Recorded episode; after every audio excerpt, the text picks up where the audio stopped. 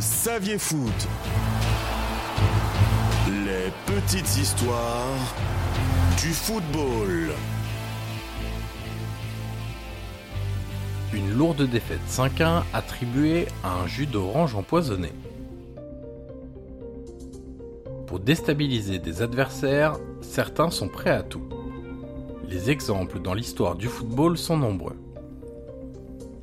Il y a notamment la technique de l'ammoniaque dans le vestiaire, mais aussi la star du X envoyée pour faire tourner la tête des joueurs adverses, ou encore le coup de l'eau chaude dans les douches en pleine chaleur ou de l'eau froide, c'est selon, en plein hiver. Certains ont même donné des ballons sous-gonflés aux adversaires lors de l'échauffement d'avant-match.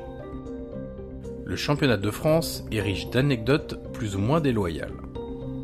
Mais tant que tout ceci est légal, on reste dans le domaine de la filouterie ou de la bassesse, selon le degré d'acceptation de chacun et son rapport à l'équité dans le sport. Cela devient plus problématique quand des joueurs sont empoisonnés en vue de faire baisser leur capacité physique avec des techniques totalement illégales. Les joueurs du Stade Rennais se souviennent de leur déplacement au Stade Vélodrome de Marseille le samedi 14 décembre 1991. Comme ils en ont l'habitude, les Bretons arrivent la veille dans la cité phocéenne et logent au Novotel. Le jour du match, ils prennent leur petit déjeuner et leur repas à l'hôtel avant de se consacrer à la sacro-sainte sieste d'avant-match. À leur arrivée au stade, plusieurs joueurs se plaignent. Ils ne se sentent pas bien. Pascal Rousseau, le gardien, confie à son président René Ruello qu'il se sent flottant, mais il évoque le stress d'avant-match. Également titularisé ce soir-là, Serge Le Disait a évoqué dans une interview à West France que plusieurs joueurs étaient souffrants dans le vestiaire et que le Stade Rennais avait failli ne pas démarrer la rencontre à 11. La première mi-temps est un véritable cauchemar pour les Bretons. Papin, à trois reprises, Sauzé et Durand inscrivent 5 buts pour l'OM en 44 minutes de jeu. À la pause, l'écran géant affiche un improbable 5-1. Ce sera également le score final.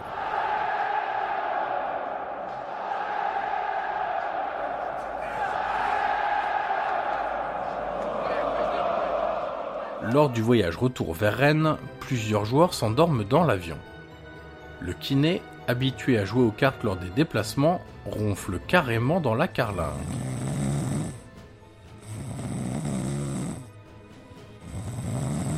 Lendemain matin, les joueurs sont envoyés faire des analyses médicales. Le verdict est sans appel. Empoisonnement généralisé et attribué au jus d'orange consommé à l'hôtel pendant la collation. Dans un entretien au Télégramme, René Ruello se souvient même que le Yougoslave Chala, remplacé dès la demi-heure de jeu, et le Brésilien Balthazar avaient encore l'équivalent de deux comprimés de Tranxène dans le corps. Un anxiolytique a donc été versé dans le jus d'orange destiné aux joueurs rennais. Le président breton porte plainte et s'adresse au patron de la SRPJ, le service régional de la police judiciaire. L'affaire n'a finalement pas de suite. L'enquête s'est arrêtée au Novotel où les joueurs sont descendus. Quant à Bernard Tapie, le président marseillais, il a juré ses grands dieux qu'il n'était au courant de rien.